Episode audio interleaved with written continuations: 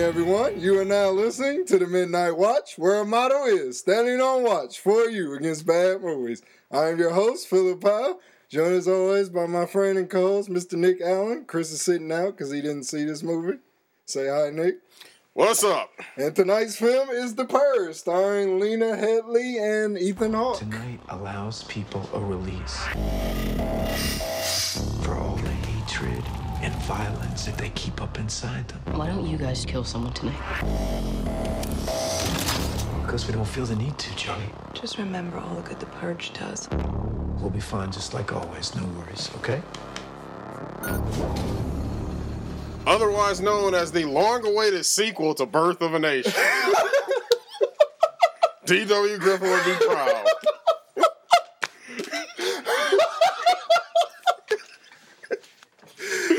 Oh. So I have to It- tell us it's sad how true that is, which I guess we'll get into when Yeah. the movie. But going off that, uh, yeah, Nick, your overall thoughts? Oh, we're not even gonna give a plot synopsis. Oh, well, I guess I'll give a plot It- it's okay. synopsis. Uh, in the year, what is it, 22, 2023? It, 2022. Yeah. Basically, 10 years from now, for some reason, the American economy and government completely collapsed and got reestablished by these new dudes called the New Founding Fathers, who we never get introduced to or actually see. And they start this event called The Purge, which is this annual day where crime is legal. You can do whatever rape, pillage, kill, murder, whatever you want to do. And this family stars Ethan Hawke and Lena Headey as a couple of suburban parents with two kids. The typical rambunctious 17 year old daughter, complete with Catholic schoolgirl outfit for fan service, and a weird Yeah. 13 year old son. And yeah, basically they're locked down during the purge. Everything is cool until the son sees this black guy running down the street asking for help. So he unlocks their system and lets him in. And he's followed by a group of, I guess we'll call them preppy, yeah, preppy white kids, basically rich, trust fund kids who are like, yeah, um, that guy was scheduled for us to kill tonight, so you guys better find him and release him and let him go, or we're gonna kill you. And it's as simple as that. And from there, it's basically a home invasion thriller. Nick, after that, Oh. Overall thoughts on Okay, the first The thought that comes to mind is that clearly the Razzies are going to have their hands full this year because this is definitely yet another movie that was just absolutely terrible, but for different reasons. But the crowd we saw it with made it worthwhile. The movie as a whole is just a mess. If you saw the trailer and you're trying to be bought on this premise, like basically, if you think it's ridiculous from the trailer, it's even more ridiculous in the movie. And they really don't have any real justification for it. They claim, oh, it does so much good. Crime is at an all time low. This is what we have to do. You know, this is a way for humans are naturally violent. This is how we get rid of that aggression once a year. And it's like, like Phil said, aggression doesn't work that way. He said that when we were sitting in the movie. Yeah, and yeah, going off that, like this, this movie is sloppy. Like the analogy I have is this movie is basically if you're at the theater deciding what to view, this basically is the equivalent of you're at the bar, you basically struck out all night, and you see this drunk sloppy chick in the corner. She's not really that attractive. She's probably even as drunk as you are. Maybe a six, seven if you're being nice Oh, there's basically nobody else there, or all, all the other hot chicks are left. So you're like, uh, fuck it, uh, I'll take her home. That that's basically what what you're doing if you choose to see this film. You're basically just going, fuck it, I'll I'll take the sloppy drunk six girl home. Yeah, I'm pretty sure we were able to detour a couple from seeing this movie. That- we were talking about how terrible it was when we were leaving. And, and, going off of that point, and, and I, I really literally think that because this this movie had to be made by a drunk film crew. Because here, here's one of the big problems with this movie, people. Everything is shot up close, and I mean seriously. I thought the man with the iron fist is shot up close, but there you can at least see people's hands. This is shot basically if, if you took a mirror and put a camera behind it and somebody got real close to bust a pimple or something, that is how close every single frame of this movie is shot, and then editing wise, everything is just like boom, boom, boom, boom. Like they're they're very snappy, abrupt cuts. Which in certain points of the movie I get is a horror movie. At certain points that's needed, but then when you finally get to the home invasion angle, the thriller aspect, eh, the- we throw in some shaky cam, which again makes me think like I I, have to believe that the film crew who shot this was drunk because I, I refuse to believe professionals that get paid for a living to make movies thought this was good. So everything, even though it's decently choreographed, action is just like all over the place. It's Wait. basically Wait, hold on a second. This was a horror movie? I thought I was seeing a comedy. Oh shit. and it's sloppy. It's like I really like basically the only reason this got released in theaters as opposed to DVD because this is really straight to DVD quality. And I've seen straight to DVD movies actually shot better than this film. Is because it only cost three million dollars. That's also probably why they released this in the summer as opposed to October, where they would have to compete with a real horror film. They were just like, yeah, just throw it out. We're guaranteed to make money. It didn't Well, cost that much. And I think too, it. because they're still riding that high horse. If I'm not mistaken, it's supposed to be from the producers or something of that nature of Paranormal Activity and might have been Sinister. Mm-hmm. And so every time they get those producers together, they always shove it in the theater and try and get butts in the seats by advertising. These are from these horror films, and you want to see it that way. Plus, it has Ethan Hawke in it, and he hasn't gone down the barrel yet to straight to DVD movies. But True, although I don't get why. Like another reviewer I listened to said, like, seriously, name the last Ethan Hawke movie that he starred in and was the main draw that was actually good. And I know Um, people are gonna be like, Training Day, that was a Denzel movie. Nobody remembers Ethan Hawke was in that damn movie. That is that Denzel movie. Everybody remembers that King Kong ain't got shit on me. And the shotgun with the Mexicans. That's the only reason you remember Ethan Hawke was in there. hey, man, you ever had your shit pushed in? Right? That's the only reason anybody remembers Ethan Hawke was in that movie. Oh. Otherwise, people would be like, Ethan Hawke was in Training Day? Well, what about Brooklyn's Finest? Really, Nick? See, like I said, you basically grasping at strong. Yeah, I got nothing. But uh, yeah, I guess now we can go to your point about why this is a follow up to Birth of a Nation. I don't even know how to say it. Like, I hate to even go down this road, but the white guy that's protective of his family from the black menace in his house, he's dangerous. You don't even know what. He's wounded, by the way, too. We they let him in the house, but he was actually wounded. No, I didn't point that Okay, out. But the black guy is wounded, and somehow they still see him as a threat, even though he didn't come at them with a weapon. He hasn't charged them in any way. He's taking shelter in their house, yet you still see him as more of a threat than the people outside. And the people outside, Richard White. No, I get it. Yeah. Which is another problem with this movie. It's one of those movies that thinks it's smarter than it is. Because the basically the whole subtext of the purge is supposed to be like basically the only people who can protect themselves are rich, Yeah. affluent, white people, basically. Exactly. There's like one black lady in this neighborhood who's married to a white guy. Otherwise, there there is no other black people in this film other than the homeless black guy who gets rescued Well, by are- his family. There are, but they're shown in the stock footage being killed. Yeah, like that's basically supposed to be the whole subtext. And I, I get what they were going for. They were basically trying to compare the predatory practices in our economy, such as loans and banks and other stuff like that in the housing market, and how that exploits the poor True. to this horror element. But considering, like you said, we're just following a white family. It, it- Yeah, it doesn't show both sides. It Yeah, expects like- you to take their side. Like I really think this. Granted, that movie probably wouldn't have got made, but I really think this movie would have been a lot more interesting if they had shot this in like a hood from the perspective of a black family. Don't make them like ghetto or anything. Just Right. regular family, and how do they survive? The night because the they don't have high tech security and cameras and all that, Would you like and talk- they're not rich. But let's talk about this supposed high tech security that apparently you're still subject to a power outage somehow.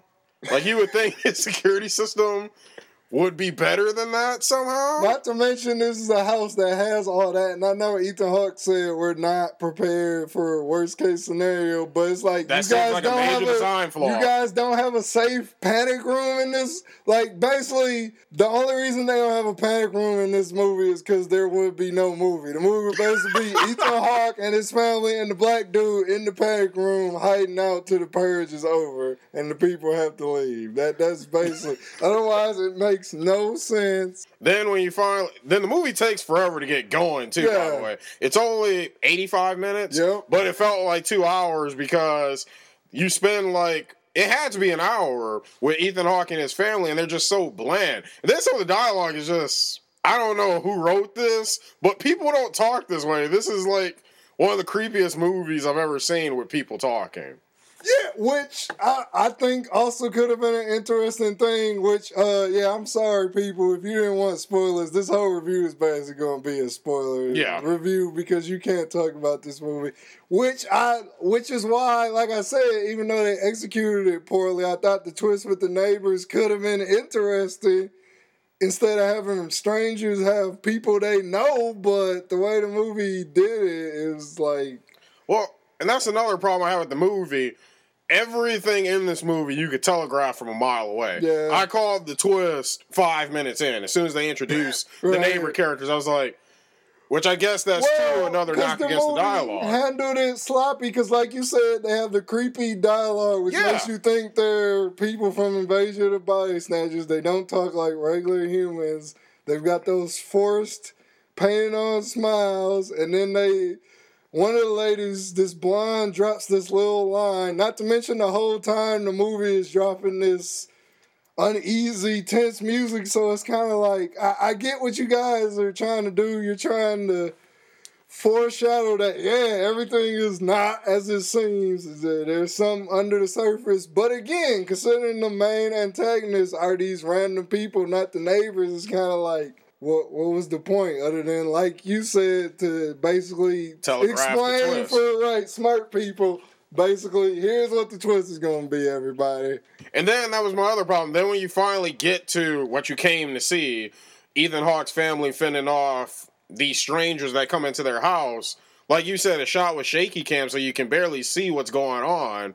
And then the characters act so stupidly, you want them to die. You don't really want them to survive. You want the black guy to survive. And like you said, uh, with this movie starting off so they try to give you some character development. Like the son is creative. He has this little remote control car that's pretty creepy that I basically call it the Terminator baby. Yeah, the baby. Because literally half this doll's skin is burnt off like Harvey Dent in the Dark Knight.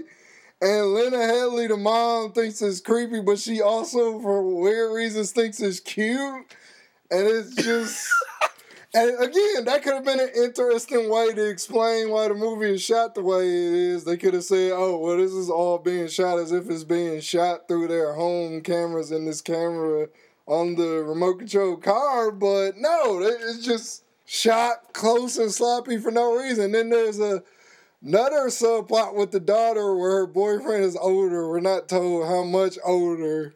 And the father has forbid her from talking to him. Basically, a giant ripoff of the movie Fear with Mark Wahlberg and Yes. Reese Witherspoon. If you ever seen that, right down that to out. what happens with the boyfriend. Which, yeah, we're just gonna spoil it. He tries to kill Ethan Hawke. And you can call it as soon as the guy was supposedly left at the beginning of the movie. Right. Him and the daughter are making out. Then he has to leave because it's an hour before the purge is supposed to start. Then after the purge is started and all the doors come down and protects them and seals them in the house, he suddenly shows up in a room and one of the most forced jump scares in the movie, even though the whole movie forces jump scares down your throat. He comes into a room and you're thinking, or at least I thought, okay, there's one of two things about to happen here. Either one, He's supposed to be the guy that we're supposed to care about when these strangers break in. They'll kill him first, and we're supposed to cry over it, but we're not. Or he's in on it. But then there was that third option that happened as soon as he's like, "I'm here to talk to your dad." I Right. right there. I was like, Literally, people he had, and this chick, I don't know how she is in real life, so I'm not going to sexualize it too much because she might not be legal. But he literally has every button but two buttons on her shirt um, unbuttoned. Yeah. You can clearly see cleavage, and then all of a sudden he's like, I can't do this. Right, and I'm thinking, oh, it's because he doesn't have a condom, and his dad, her dad already hates him, so he doesn't want to knock her up. But no, he's like, No. I need to talk to your father right now. I thought he was trying to follow the Edward Cullen mold. Which yeah, that, that that's another thing. The guy looks like Eric from Twilight. So this is clearly because at least in the show we saw, it was mostly like teenagers, like 17, 18. year Some of which. Oh, and let me point out too, there was a couple that came in with a fucking baby. This has nothing to do with the review, but I'm just tired of people bringing in fucking babies to R-rated Right. movies. Yeah, so it's clearly fan service for the teenagers. It's Like, oh yeah, here we go, people. Oh, nope, Yeah, it's not happening. right. Sorry, guys. It's just like But as soon as he said, "Oh, I have to talk to your dad," I called it. Then he dies, and the daughter cries over his death. But then, 30 minutes later, after the power's gone out, it's like, why are you still crying over this when there are intruders trying to break into your house? You're still crying over your boyfriend who tried to kill your dad. It makes no sense to me. Well, it didn't make sense that she left. Like, this is literally one of those movies where every five minutes one of the kids leaves because we need a reason to get Ethan Hawke and Lena Headey out of the safety of their locked Security down room. right? Yeah. And then they so don't. we can force tension and try to make the movie seem scary by having darkness and atmospheric music, but you're you're basically just sitting there bored. And I'm pretty sure that's the only reason why the power went out and Ethan Hawke didn't have a backup generator or some kind of security intervention plan when the daughter Zoe leaves. They never explain where she goes. She just disappears and then pops back up again. For a while, I thought maybe she's in on it. And I guess it's really not that big of a deal, but it was something that kind of bothered me about the movie, how they just never explain it. And she just leaves, like you said, and it seems like it only serves the purpose of Ethan Hawke leaving the room to find her and you never find out where she went. She just pops back up like, "Oh, remember Wh- I'm in the movie." Which is fine because these are regular people, but then once the people break in, basically Lena Headey still acts like a normal person, but Ethan Hawke's character magically transforms Into into John, John McClane McClane. from down. Right down to the shotgun, swooped over his white beater. and- like basically all he was missing was one liners whenever he shot somebody. Because all of a sudden this guy has perfect aim. And the audience and I think they were doing this as a joke. Every time somebody gets shot from that point over, they start clapping and yelling like, Woo! Yeah! But notice nobody clapped when Ethan Hawke got shanked. Well, we did. trying to get a slow clap going, but nobody was going with us. yeah, I- I'm I'm trying to think what what else could we It's bad. I mean, there's not a whole lot to say because pretty much all the problems are on the surface. I guess another problem I had is actually this is a pretty big problem. The people, the strangers that broke in. Oh yeah, you that, think something we they build them up to be bigger enemies than they really turn out to be, like the main guy. And when they finally have the confrontation with the strangers, I, at least for me, I found it to be anticlimactic.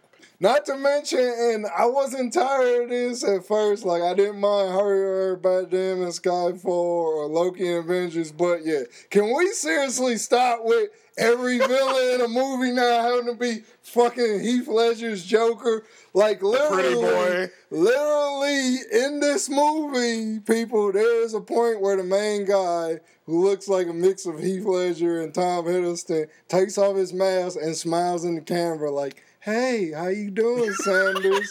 and cracks this basically devilish Joker smile to the point where in the theater I went over to Nick and I whispered, "Why so serious? that's, that's basically what the movie was trying to tell you. Ooh, this guy is scary. He's like the Joker. He's unpredictable and handsome. Ooh, wow, yeah, what's gonna happen, everybody?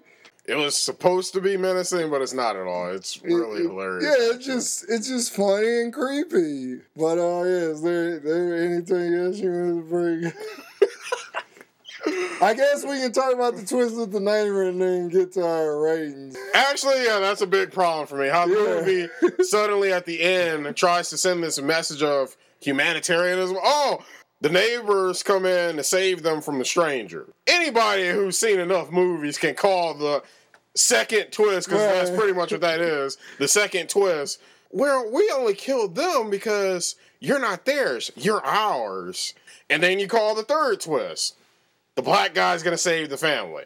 And then when the black guy saves the family, they have to make the decision on whether to kill the neighbors or let them live. And they decide to let them live. That was a huge problem for me. Because it's like the purge happens once a year. They're just gonna try again next year. Why not kill them and get it over with? Right, like that. That's the point of the movie, and we get a little bit of that. But that's the point of the movie where I want Lita, head Lita, remember she done played Sarah Connor, Right. and she's Cersei And on Leonidas' Game of. Thrones, right?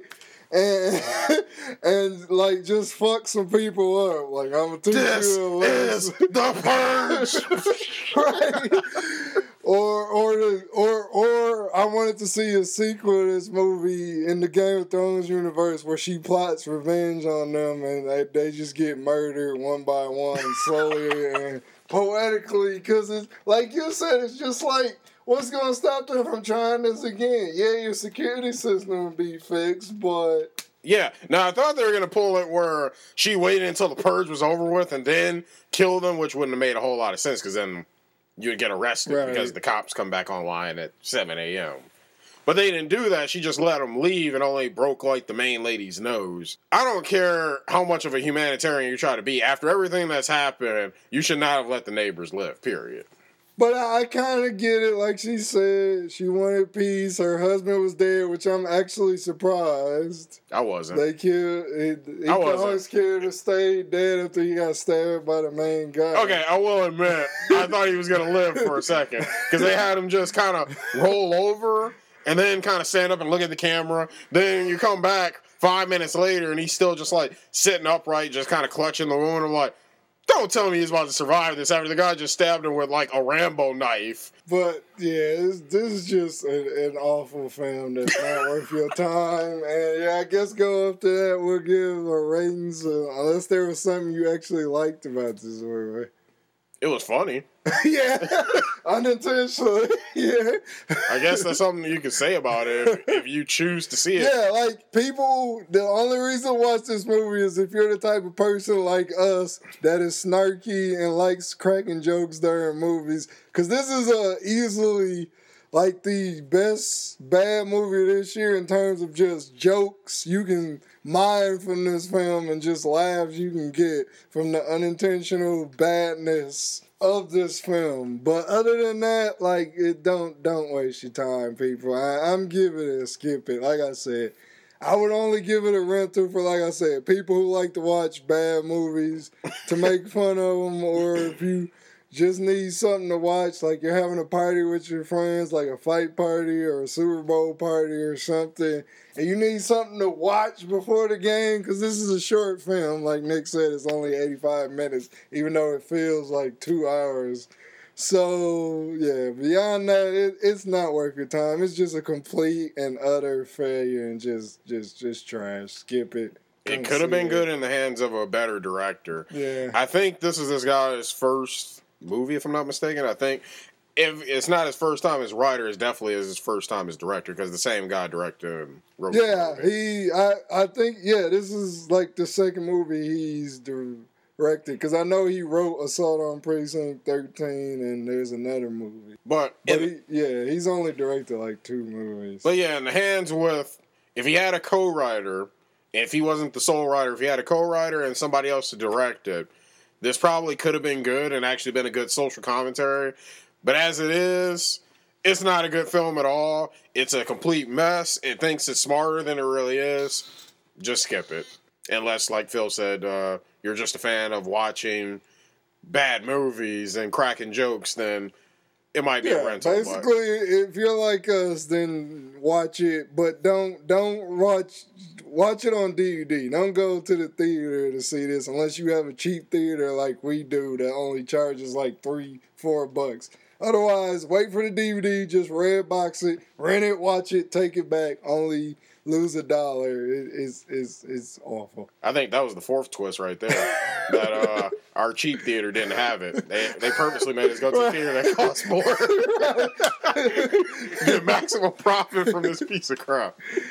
Right, and yeah. But yes, that concludes our review for The Purge. Once again, we are the Midnight Watch, where our motto is standing on watch for you against bad movies. And you can find our reviews on iTunes or Stitcher Radio by searching The Midnight Watch or at our main site, which is PDPOW, P-D-P-O-W-E-L-L. Thanks for listening. Good night, everybody. Good night.